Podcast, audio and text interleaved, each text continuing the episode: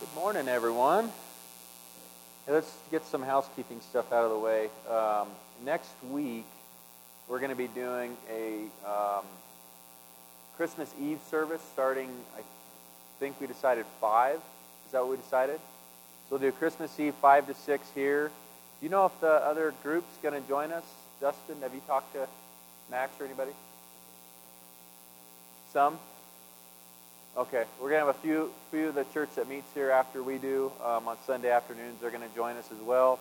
So we're to do a 5 to 6 uh, sermon, worship session, obviously sing our uh, Christmas songs, and, um, and then after that we'll have a kind of a potluck dessert.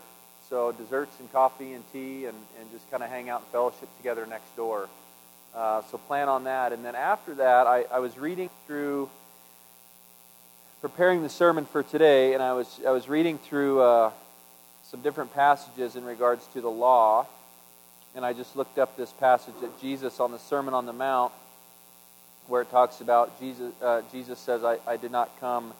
Uh, do not think I have come to abolish the law or the prophets. I have not come to abolish them, but to fulfill them." And I just kind of started looking at the before he says that and after he says that, and what was the context uh, and the content of the scriptures. And I thought, you know, I, I don't know if I've ever preached through the Sermon on the Mount in 10 years. And so I, I found it interesting that Jesus gives the blessings, and then uh, he talks about the salt and the light, and then he gets into uh, abolishing or fulfilling the law, and then immediately after that, he starts to get into the details of uh, his teaching about anger and and lust and divorce and oaths and retaliation and loving your enemies and giving to the needy and just all these really teachings that you can go back to the Old Covenant and you can see some of the, the scripture, the teachings in the Old Testament, the Ten Commandments. So I sent out a message to a few guys and said, hey, I'd like to do a sermon series on the Sermon on the Mount. So starting January, uh, I believe it would be 2nd or 1st. Isn't January 1st Sunday? So we're not taking that day off. So uh, we're just taking Christmas Day. But January 1st, uh, we're going to start the series of the Sermon on the Mount. So I uh, hope you guys can be there. I'm guessing it's a six to eight to ten week series because there's a lot of content in that passage, in that, that entire uh, sermon. So, but today I want to talk about work. Uh, there's work uh, versus work is what I titled this. So, Kyle, if you want to title this later on, you can just call it work versus work or just work. And depending on how you use the word, it can really change the meaning or the, con- the context can change the meaning of how the word is used. And for example, tomorrow um, uh, or next week, whatever, I say, hey, how was your, how was your day Monday? And you say, well, I went to work. Whether I went to the bank or I went to the the coal mine, or I went to the job site, I went to the factory, I went to the, the golf course. Some people work at a golf course. I went to the ball field, I went to the shop. Um, and I'm like, oh, okay, so I went to work. And then the, another way to use it is uh, it was a lot of work. Like, Titus, what'd you do today? Well, we, we warmed up a foundation wall, or I dug a ditch, or uh, I packed out an elk, or I roofed a house. You know, I mean, you look at things like it was a lot of work. It was a, it was difficult. And another way to use that word would be when I'd say, hey, good work, son. Um, you know, you really led that goose perfectly. Uh, or that's a really nice tie or a fly that you tie. That's, that's good work, son. Kind of like good job. Um, you really grilled that steak well. That was good work. So there's different ways to use that word, uh, work. And as we get into the message this morning, I think it's under, important to understand that everything in Scripture uh, needs to be looked at it within the context in which it's written. And I think um, entire theologies and belief systems have been built upon teachings and passionately defended on some things that maybe aren't true and that don't hold water because things were taken out of content or I'm sorry, out of context. I'm struggling with those two words. In the text message, I had to clarify grace and justice, you know, con- content uh, with the text, but out of context. A lot of times we take something out of context and we develop an entire belief system on that. Um, I'll, gi- I'll give you an example. Uh, in Romans chapter 10, you know, the Apostle Paul is writing to the church at Rome, and he's talking in, in Romans 10, and I have, if you need your notes and Bible verses, they're, they're back there. Uh, I made a, a, about 20 copies. But in Romans chapter 10, Paul says, Brothers, 1 through 4, my heart's desire and prayer to God for them is that they may be saved. Now, if you look back a couple of verses, he's talking about the Israelites. And in the New International Version, it actually says, Brothers, my heart's desire and prayer for the Israelites is that they may be saved. But so he's talking about his, his, his brethren, his Israelite brethren. He says, For I bear them witness that they have a zeal for God, but not according to knowledge. For being ignorant of the righteousness of God and seeking to establish their own, they did not submit to God's righteousness. For Christ is the end of the law for righteousness to everyone who believes. Now, I believe in the NIV it says, I'm going off memory here, uh, for I can testify that they are zealous for God, but their zeal is not based on knowledge. And so, this group of people that Paul is referring to, the Israelites, they have a, a zeal for God, they have a passion for God, but it's not based on truth. It's not based on knowledge. They sought to establish a righteousness of their own, meaning a work of the law, but it wasn't a righteousness that was uh, based on uh, faith, which is the righteousness that God shares with us in Scripture. And so, my point being that oftentimes we will misunderstand Scripture and will base an entire theology off of an incorrect understanding of a word or an idea. And we see that across Christianity when it comes to this concept of works. We see it all in Scripture. We see it, the idea of works in Scripture, and then we see it in the different belief systems that are out there when you start looking at works when it comes to our Christian faith or works when it comes to being an Israelite. So, some believe in Christianity that works are necessary. I've, i can, I can point to 15 different websites and 20 different churches. They believe that works are necessary. Some believe that anything you do by adding to the sacrifice that Jesus did on the cross, anything you do, it nullifies the sacrifice on the cross. It nullifies grace, it takes it away. Some believe, and I'm not going to tell you where I stand, I'm going to let you guys determine what the Bible says through this message. Some believe that if you're a Christian and you don't follow the works of the law, meaning the ones that can be followed, then you're a false teacher. You're in error. If you're a Christian and, and you don't follow the, the festivals or the feasts, anything that you know you should follow according to the Old Testament, if you don't do that, then you're in error. Some people believe that if you teach good works are necessary for salvation, you're a false teacher. Some believe that if you don't teach that works are necessary for salvation, you're a false teacher. As you can see, there's belief systems all across the board. No matter where you look, you look at a theology, you look at a website, you, you talk to a preacher, whoever it is, you talk to an elder, you talk to a member of the church, and they'll have this belief system that says, This is what I believe, and they will go to war over that teaching. And 19 years ago, around this time, right around this time, I don't remember the exact day. Brenda, do you? When we went up on the Grand Mesa and I got down on bended knee and I asked, I bumbled my way through the proposal. What was the date? Do you remember the date? That sounded like a guess. That sounded like a guess, but i am going to take your word for it, okay? All I know is you said yes. I bumbled my way through the proposal, and she said yes. That's a whole other story about patience and finding a Christmas tree 500 yards off the road instead of right next to the road. But anyway, I bumbled my way through it. She said yes. And then after that proposal, after the acceptance of the proposal, we're in the planning stages of our life together. And we talked about everything. We talked about children. We talked about politics. We talked about finances. We talked about religion. She was raised in a Roman Catholic home. I was raised in a Protestant home. So we had different uh, a different lens we were looking through. We had different roots that we were uh, basing our understanding of God's plan for us. And so we made a decision together. We, we, we talked about it, we looked at scriptures, and we, we decided no matter what we were going to believe, we were just going to use this as our foundation. This was going to be our belief system. And we were going to do whatever we possibly could to say, I know I, be- I believe that as a kid growing up, but can I find it here in the Word of God?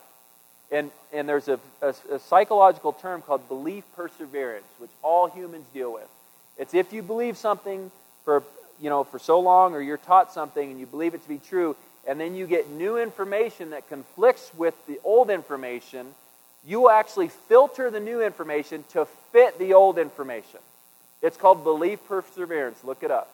And so what we had to do was we, we promised ourselves we're going we're going to mutually and firmly dissect the word to figure out what it is we believe, why we believe it, what are we going to teach our future children, and all that. And my hope this morning, my goal this morning, is that we can look at the concept of works found in the scripture, in the Bible. We can look at the concept of works and we can see what God has planned for us. We can look and see what does the word actually mean, what does it say in the, con- in the context in which it's written. So bear with me uh, today. I hope you learned something. That's my goal.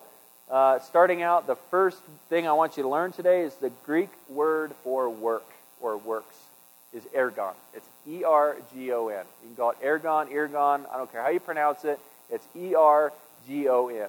And the word literally means, it comes from the primary work ergo, which is to work, and it means to toil, an act, a deed, doing, labor, work.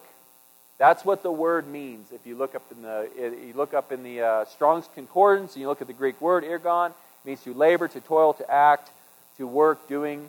Uh, that's what the word means. Now, anybody that has been a part of a church that has taught, or anybody that has believed, or anybody that has spoken to somebody else about their belief on work, anybody that has said, yeah, I think you need to do works in order to be saved, or, or works are part of our salvation, and, and say, well, you're adding to the sacrifice of Jesus. Anybody that's been in that situation possibly has been accused of being what's called a work salvationist, or uh, to use the million, a million dollar or a hundred dollar religious word, you're, you're being Pharisaical. You're, you're, being a, you're being a Pharisee meaning you're, you're saying you have to do something in order to be saved. You have to do something if you are saved. That is work salvation, that is false teaching. And my belief is if you're going to accuse me or him or her of being a work salvation or a Pharisee or that you're being Pharisaical, then you need to understand what a Pharisee is because you just accused me of something I'm speaking in general terms here, although I have been accused of being Pharisaical. But if you're going to accuse me of being Pharisaical, what is a Pharisee? Do you, you even understand what a Pharisee is? We understand what work is based on the definition, but let's look at what a Pharisee is. Now, Pharisee is interesting, and I, I've been reading about Pharisees for a decade and a half, and for some reason it took till yesterday or the day before, the day before that, to realize that they weren't around from the beginning of Judaism.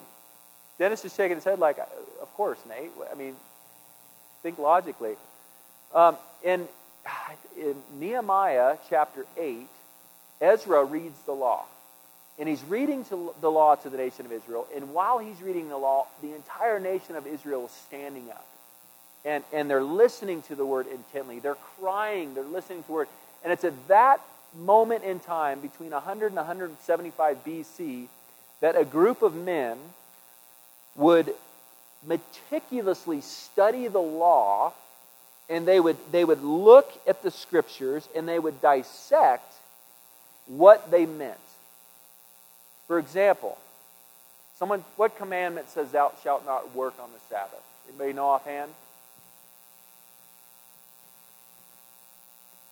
Four? I'll take it because I can't tell you exactly which one it is. Let's just say four, okay? Thou shalt not work, thou shalt not do no work on the Sabbath. Kim, what does that mean?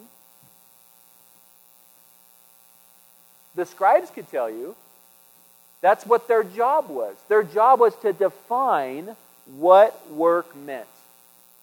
You can only carry 50 pounds of weight on the Sabbath day, but you can't walk any further than 100 yards. If somebody is sick, you can't help them get better. You can just make sure they don't get worse. Okay? Those were laws, or and it's in the Talmud. They had these oral, they had the oral and written laws of saying if we are going to define work in order because we want to make sure that we are in love with the Word of God, we are in love with His teaching. We need to define every little jot and tittle of the law. So when the law says, Thou shalt not work on the Sabbath, we need to define what work is. So I'm going to read out of a commentator that I have really enjoyed uh, for a long time because he writes in a pretty simple way, and I think it's interesting. But it's it's uh, William Barclay is his name. If you ever read his commentations, it's it's good. But so this is what he says about the uh, the Jewish religion and the Pharisees. That all Jewish religion is based on the first Ten Commandments and then on the Pentateuch, the law, the first five books of the Old Testament. The history of the Jews was designed to make them a people of the law. So around 100 to 175 BC, when Ezra read the law in Nehemiah chapter 8, 1 through 8, at that point, in that point in time, there was a group of men that were dedicated, part of the great synagogue, to interpreting what the, uh, what the law meant and the details of the law. So, the scribes, is what they were called, were, quote, labored to define work, how they laid it down, how many paces a man might walk on the Sabbath, how heavy a burden he might carry, the things he taught he might and might not do. Then he goes on to say that there were never more than about 6,000 Pharisees at one time in the nation of Israel. And the plain fact is that if a man was going to accept and carry out every little regulation of the law, he would have time for nothing else. He had to withdraw himself, to separate himself from ordinary life in order to keep the law. And that's why the Pharisees are called Pharisees because the word Pharisees means separated ones. And so these people were separated from the rest of the nation of Israel. They were taking what the scribes said, every jot and tittle of the law, and they were following it as meticulously as they possibly could. Now, it's going to get a little bit bigger. So you have the Pharisees, the 6,000 or so people that are following the scribes, the written law, uh, in, in by definition of what they're saying God meant when he said, Thou shalt not work on the Sabbath. But then there were groups of Pharisees. And the Talmud, which is a bunch of rabbinical teachings that were written and passed down, says there are seven different kinds of Pharisees. I'll go through them very quickly. There's the shoulder Pharisee, and I'll just, I won't read this whole couple of pages, but the shoulder Pharisee was one who had a, a reputation for purity and goodness, but he did it so that he could be seen by other people. He, he was a shoulder Pharisee because he wanted other people to see, man, that guy's a really religious guy. And then there was the wait a little Pharisee. He spoke about the law, but he didn't follow the law. He was one of those hypocrites that just talked but didn't do. And then there was the bleeding or the bruised Pharisee, and that is the self inflicting afflicting Pharisee. And these received their name because um, in Palestine, women were looked at very low status, and no real strict Orthodox teacher could be seen talking to a woman in public, even his wife or his sister. And so they would walk around and they would close their eyes while they were walking and they would bump into things and walls, and so they had bruises and bumps on them. So they were called the bleeding or the, uh, the bleeding or the bruised Pharisee. Then there was the pestle and mortar, humpback Pharisee, or the tumbling Pharisee. And this Pharisee was so focused on being seen as humble that they would walk with a hunchback and they would look and they would not lift their feet up and they would kind of kick the ground and trip over things because they wanted to be so ostentatious in their humility. There was another type of Pharisee called the ever reckoning or compounding Pharisee.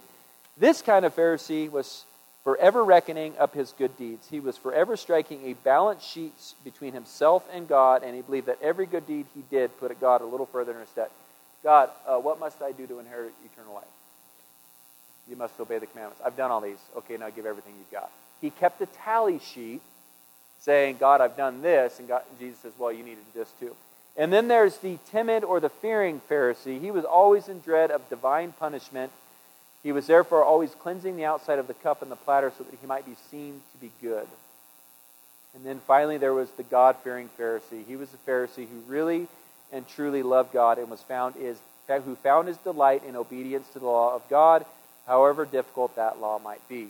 So you had six Pharisees that would be considered kind of like uh, not as true to the heart. And then you had the Pharisee that I would consider like the Apostle Paul. So the Apostle Paul, who calls himself a Pharisee of Pharisees, genuinely, I feel like, loved God and was doing everything he could to please God, the God fearing Pharisee. So, in order to understand, I believe, works that we see in the New Testament, we've got to understand what a Pharisee is. And I think Barclay does a pretty good job in explaining what a Pharisee is. Now, a Pharisee, to surmise real quick, is someone that would take what the scribes had deciphered from the Old Testament law, the Pentateuch, the, the Ten Commandments, and they would meticulously do every little thing that God said or the scribes said God meant. That's what a Pharisee was.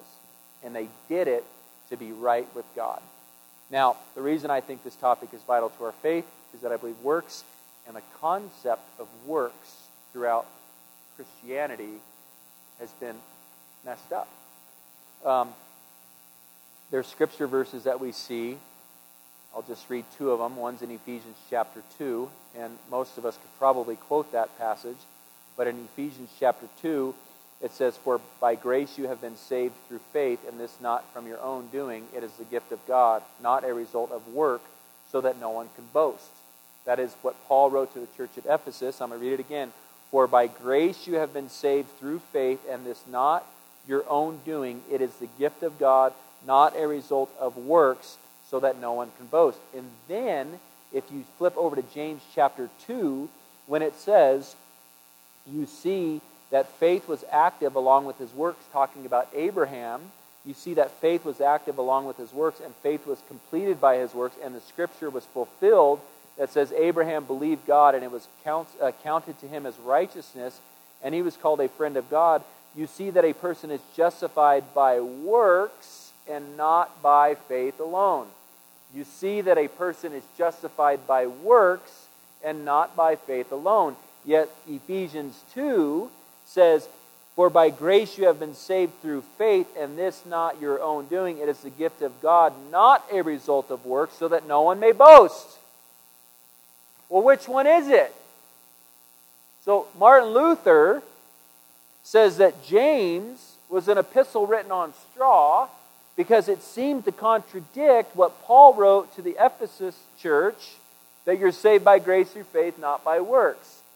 So are you saved by your works? Are you saved by your faith? I don't know what to make of this. And, and honestly, churches all across the world, they, they struggle so much with this, this concept of works that they're going to go one pendulum's going to swing all the way this way and say there's nothing you can ever do to be saved. This pendulum's going to swing all the way this way and say if you're not doing works you're not saved. And so we, we've got to look at the scriptures and say we've got to compare these two and go what's the balance? What's the truth of the matter?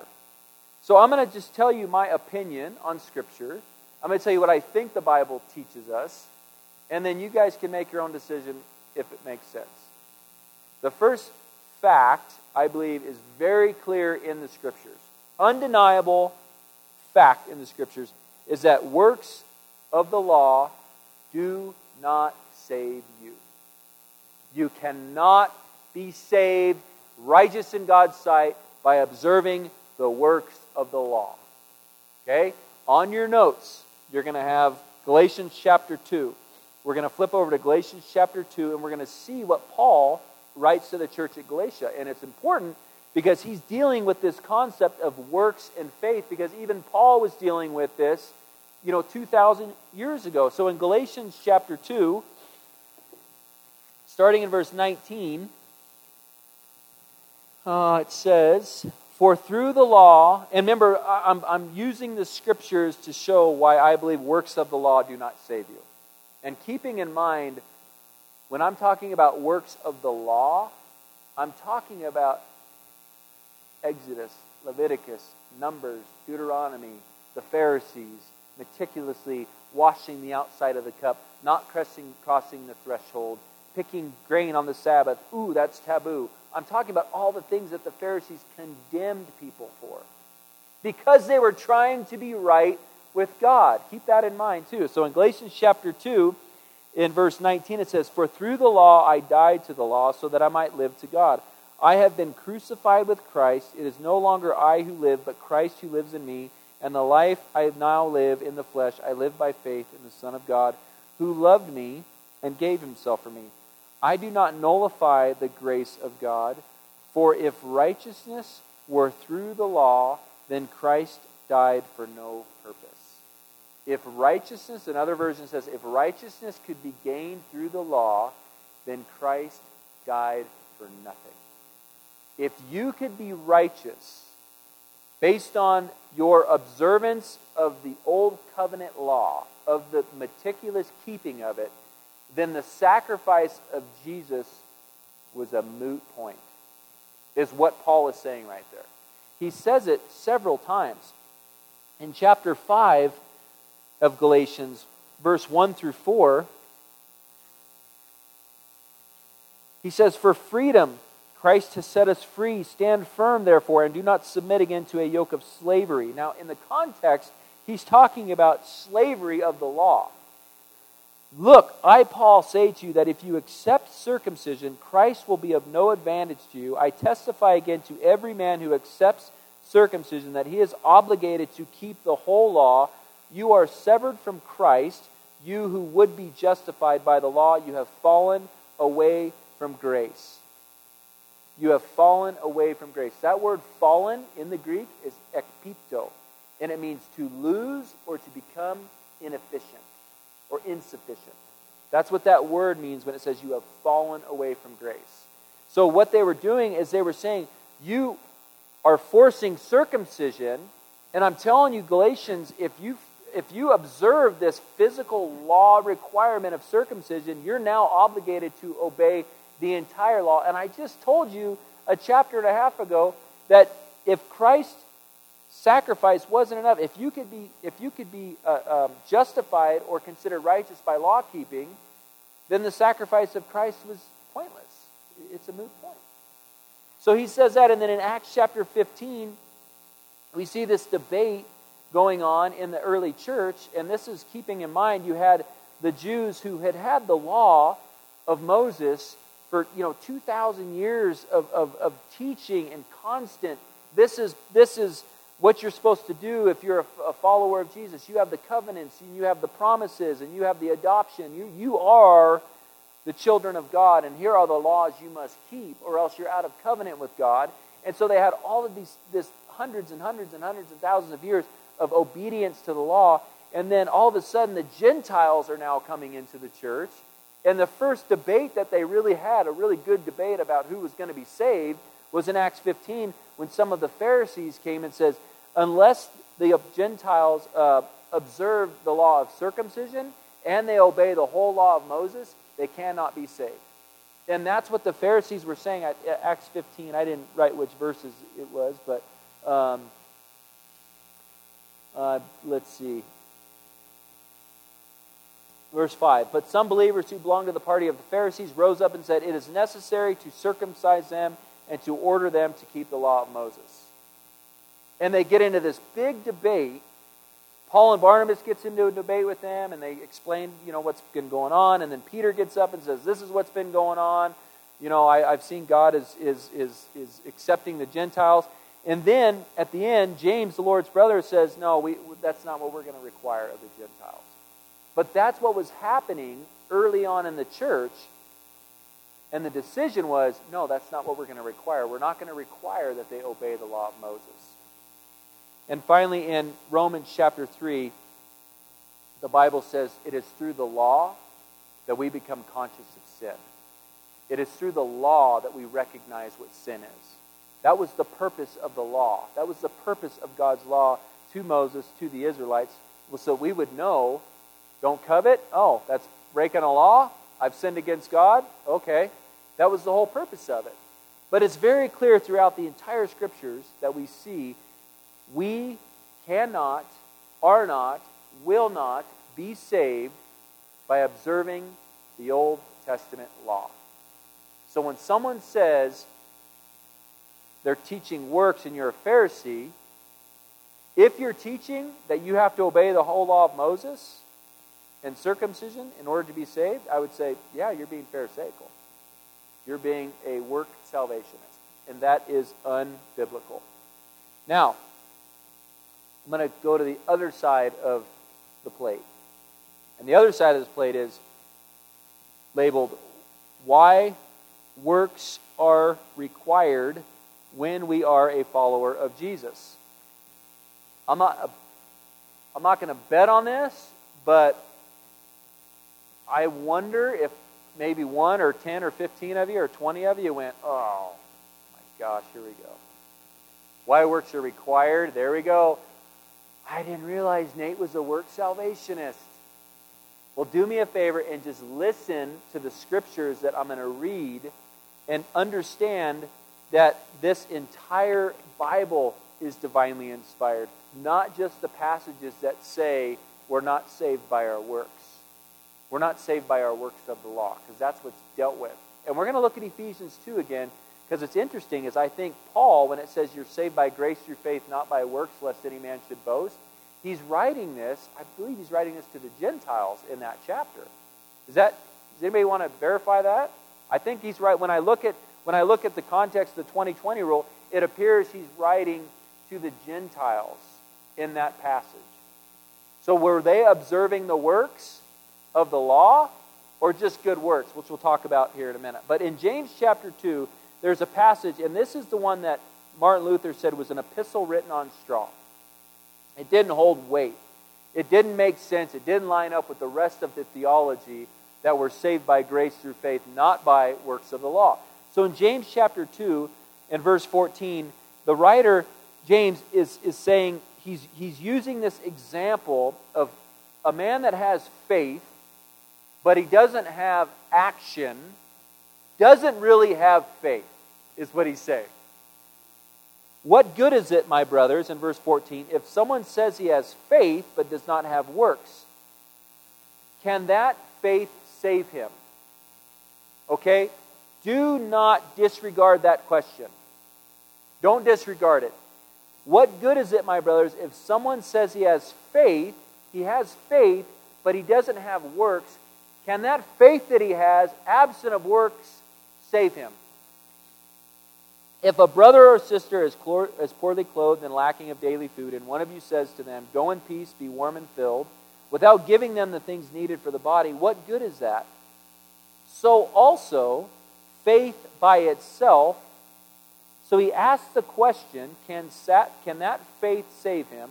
And then he gives an example of someone that comes in that doesn't have the clothes they need or the food they need, and then someone says, Hey, good luck, stay warm and well fed, but does nothing to meet their needs, he says, so also faith by itself, if it does not have works, if it is not accompanied by action, is a dead faith.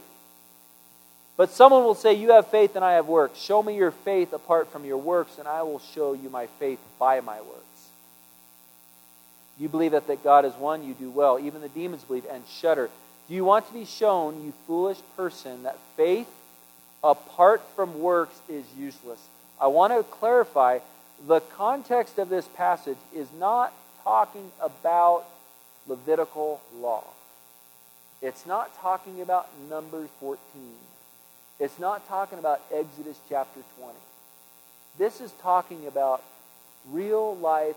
Your brother comes in, your sister comes in, she has a need, and you say, hey, good luck with that need, and you do nothing to fill the need, what the writer is saying is you have a dead faith. Your faith is not real. And then he goes on to talk about Abraham. He goes, Do you want to be shown, you foolish person? He even goes to the point of calling the person that believes that you can have faith and not works foolish. That faith apart from works is useless. It's useless. Was not Abraham our father justified by works when he offered up his son Isaac on the altar? You see that his faith was active along with his works, and faith was completed by his works.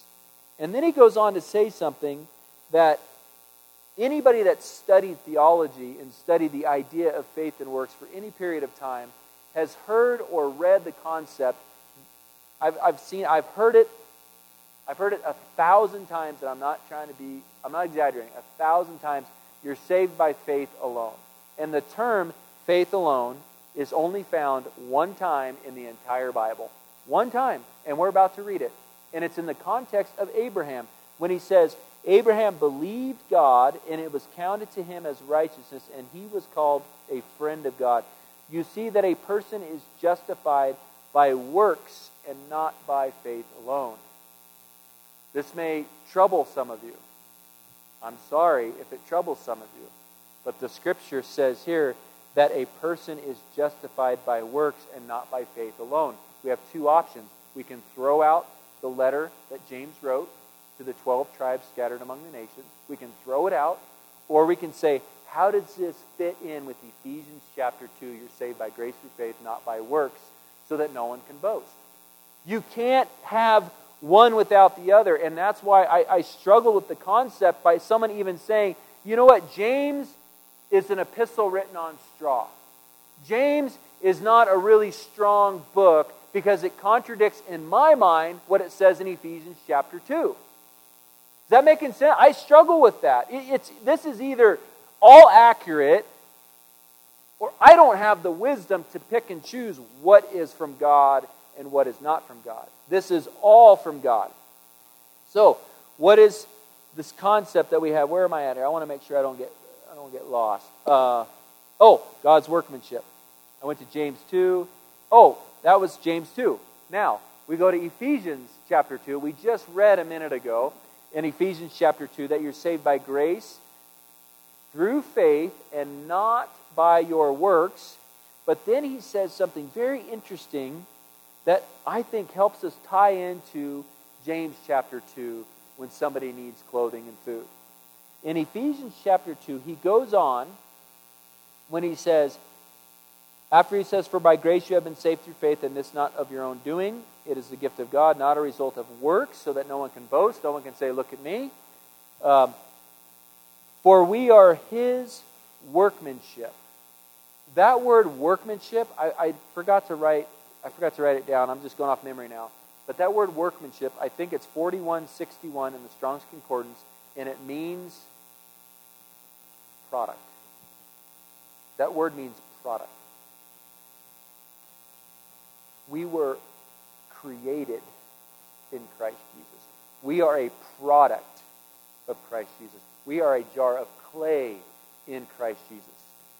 We are his workmanship in Christ Jesus to do what? To do good works. That's why God created us. So when you argue, I'm not saved by my works, you were created to do good works. We talked about it last week in Luke 17. Increase our faith. Increase our faith. And what does he do? He gives them a story about a servant who merely did his job. And you look, I'm not going to go back and preach last week again, but you look at the scriptures and you look at what we talked about last week, and Paul calls himself a bondservant, a voluntary slave. And so when I look at Ephesians and it says here, For we are his product, his workmanship, created in Christ Jesus for good works, which God prepared beforehand that we should walk in them. That is our whole job. And so we I think this teaching that is out there that says works has nothing to do with our salvation is a teaching that is basically saying you can just mentally accept that Jesus died on a cross for you and you're good. And it's an easy, milk toast, watered down version of the true gospel. You are not your own, you were bought at a price. That's what the Bible says.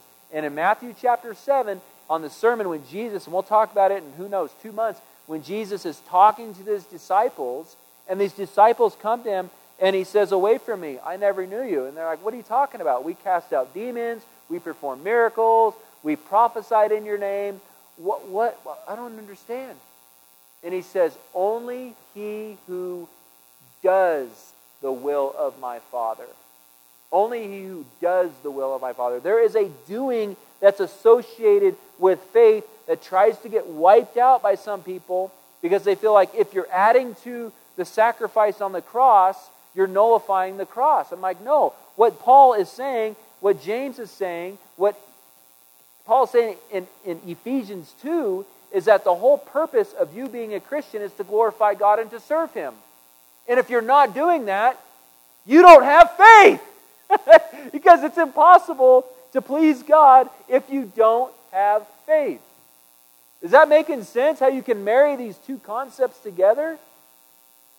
You're all looking at me like, no. I'll try again. I'll start over.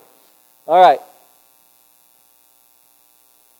Some people believe that when you die, I know people like this. I have friends, I have acquaintances. They believe that when you die, you stand before God or you kneel before God and you've got this good bucket of deeds and you have a bad bucket of deeds. And if that good bucket of deeds outweighs the bad bucket of deeds, you're let in through the pearly gates. I have friends that believe that. Imagine having a tally sheet when you go to meet the King of all kings. Imagine you walk up to God and you, you, you, you know, you die and then you go up there and you, maybe you float up. I don't know. I, I can't imagine it. I mean, maybe you fly up. It says that no mind has conceived, ears heard, you know, what, what God has in store for those who love Him. So let's just say that we get to fly and we're just floating along and we go to God. And before God even says the word, you say, okay, God, let me talk. Check this out. On March 1st, 2023, I mowed the elderly lady's neighbor lawn next door, and then I went home and organized my garage to give you glory. And then on Sunday, March 2nd, the next day, I went to church and I served in the children's ministry. And I, I served in the children's ministry, and I showed my godly patience when I didn't smack little Billy while he was being disruptive. And then on Monday, March 3rd, I went to work, and on the way to work, are you keeping track, God? I bought my coworker a Starbucks. And I said, Hey, how was your weekend? And they said, It was good. We went camping. And he's like, Oh, great. I went to church. Planting seeds, God. That's the third one. And then on March 4th, you get the point. You've got this tally sheet to say, Hey, God, look what I did. Look what I did. So now you owe me salvation. Jesus says that in Ephesians 2. You're saved by grace through faith, and this not your own. It is the gift of God, not as a result of works, so that no one may boast. Going back to Luke 17, if you have done your job as a servant, do not brag about it. You've simply done what you were supposed to do. That is the works that were created in Christ Jesus, the workmanship.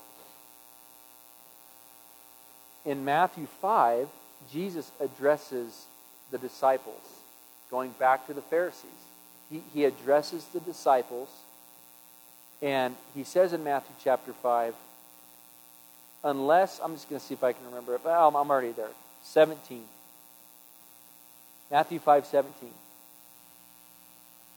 Do not think that I have come to abolish the law or the prophets. I have not come to abolish them, but to fulfill them. For truly I say to you, until heaven and earth pass away, not an iota, not a dot will pass from the law until all is accomplished. Therefore, whoever relaxes one of the least of these commandments and teaches others to do the same will be called least in the kingdom of heaven.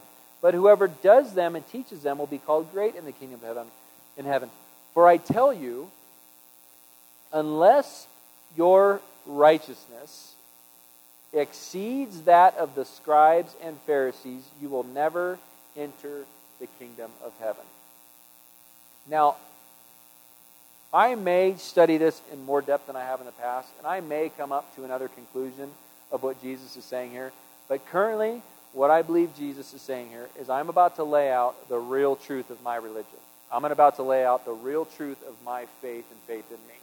And if you think that you can be right before me based on your observance of the law, you better be better than the scribes and the Pharisees. And the Pharisees have dedicated their life to following every dot and iota of the law. And if you think you're going to get saved or be saved by being a good enough person, by filling your checklist, you better be better than them. And they went, That's impossible. I, we can't we can't be better than the Pharisees. We can't observe the law better than nobody can observe the law better than the Pharisees. And Jesus says, exactly. That's my point. You need me to die on that cross in order for you to be saved. Because if I don't die on that cross, you're all in trouble. That's, that's the gospel message. And when he says this to the Pharisees, or he says this to his disciples about the Pharisees, he's saying later on, to reiterate, you were created in me to do those good things which I have prepared in advance for you to do. So are works part of your salvation? Yes, they are. They are part of who you are in Christ Jesus. Can you do enough that God says, now I owe you? No, because you were already bought. That is your role within the kingdom. And if you think that you are a soldier, but you're not going to war, are you really a soldier? If you think that you are a servant, but you're not serving, are you really a servant? Is that too harsh? I don't think so. I think that's real. And I think too many people are just telling you what you want to hear, which is just believe that Jesus died on the cross. And when you get to heaven and die, when you die and go to heaven, God's going to say, Well done, my good and faithful. And leave out the servant part. But that's not what it says in the scriptures. It says, when you go, he says, Well done, my good and faithful servant. A servant serves. And when he serves, he should not go to God and say, Look what I did. He's only done what he was called to do when he, by choice, accepted the grace which was offered him. Look at Paul's response in 2 Timothy. I'm going to just I'm going to hammer down on this subject, this idea that yes, I do believe it is part of our salvation. It's not an earned part, it is part of our faith. And without faith, it's impossible to please God. In 2 Timothy chapter 4, Paul says this For I am, in verse 6, for I am already being poured out as a drink offering, and the time of my departure has come. I am getting ready to meet my Maker. I'm getting ready to meet Jesus. I have fought the good fight. I have finished the race. I have kept the faith. Henceforth, or the King James or the uh, NIV says, now.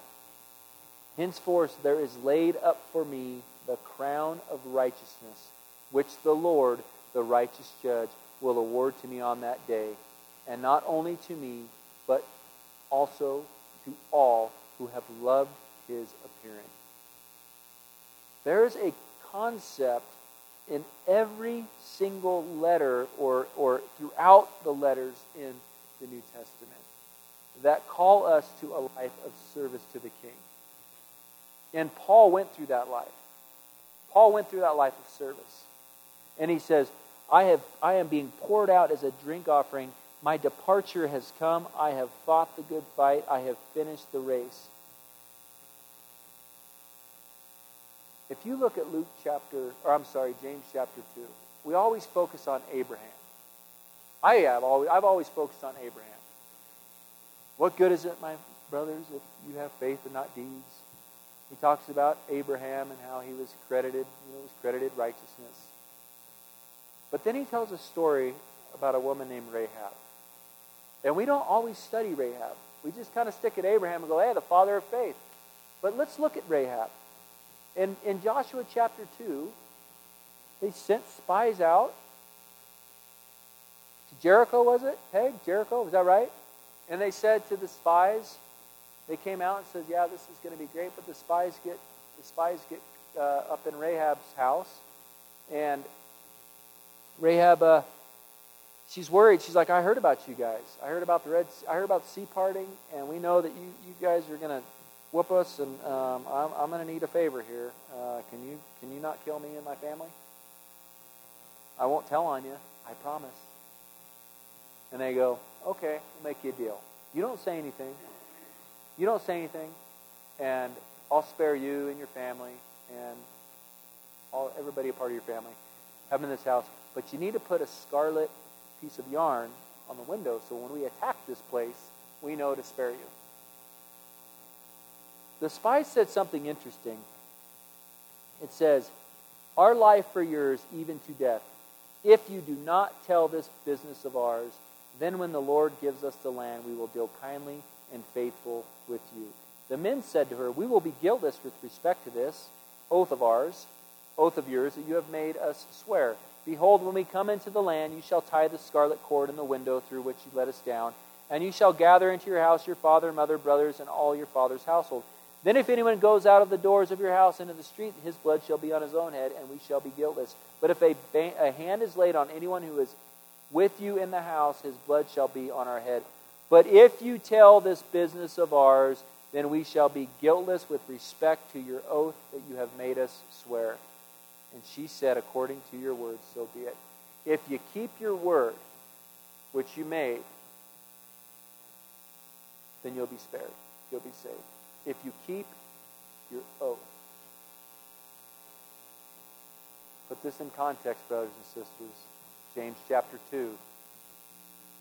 Faith without works is dead. I find it interesting that God, through the Holy Spirit, decided to use Rahab as an example of faith without works. And you read that story, and it says, if you keep your oath, you will be spared. But if you do not, all bets are off. All bets are off. Her faith was made complete by her actions. We have got to accept that James chapter 2 is from the Word, the mouth of the Lord. We have got to accept that Ephesians chapter 2 was from the mouth of the Lord. You, you can't take one out and say it's not valid because it doesn't fit your theology. You have to make both fit your theology because that's God's theology. There's the way you understand it, the way I understand it, and the way God meant it. Let's get on the third page of how God meant it, not how we understand it. If it conflicts and all that stuff, you know what? We're human. We're going to make mistakes. We're not all. We don't have the wisdom. None of us have the wisdom of God. But the way God wrote this word, that's why he says, study it and search for it like you would hidden treasure. Seek it. Seek the wisdom of God. So we can understand what is God actually saying. What does God mean when he says faith without works is dead? What does he mean that he says you're saved by grace through faith, not by works? Well, I hope I explained it in a way that we were created in Christ to do good works. And if your faith is not leading you to taking care of your brothers and sisters, to loving one another, to working on your, uh, your, your Christ like nature, to becoming more patient, to becoming more loving, if it's not leading you to that position, where's your faith? Is it a live faith or is it a dead faith? And I'm going to close with, with Luke chapter 17. That Luke 17 passage that I spoke on last week. Increase our faith.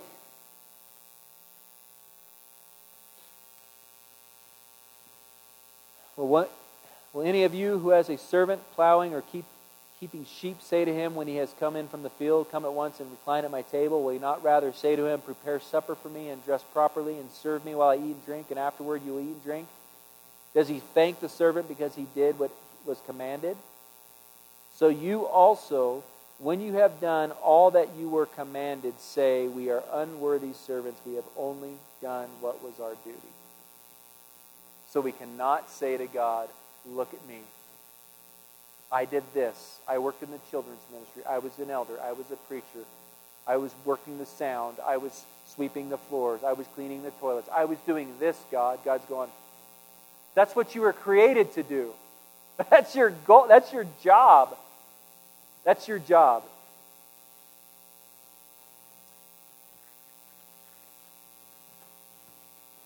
I don't know what time we started. If it went along, well, it went along. Uh, I, who has communion this morning? Dennis does. Good to have you guys back. Lee, we were thinking about you a lot while you were gone. Hope you had a good trip.